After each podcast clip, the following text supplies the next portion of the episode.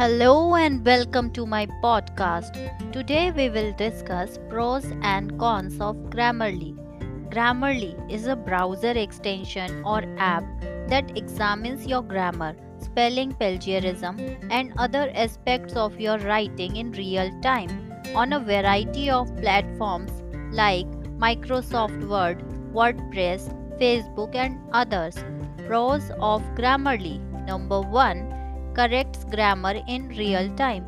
If you have made a mistake and there is no problem because in it, you don't have to click the button to check spelling and grammatical errors.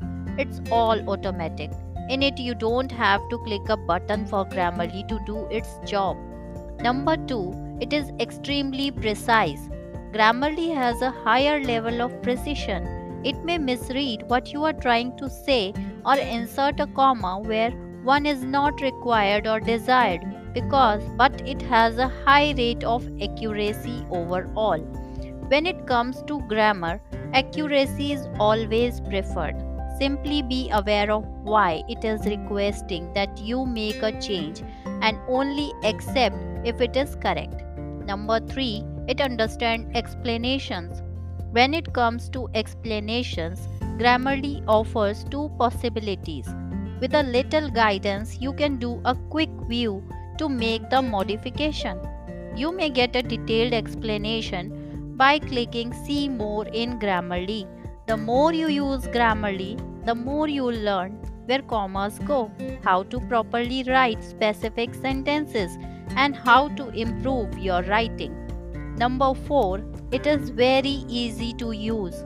All you need to do is install the plugin or browser extension and you are ready to go. Grammarly like Microsoft Word and Google Docs, spell check can highlight incorrect words or grammar and provide alternatives.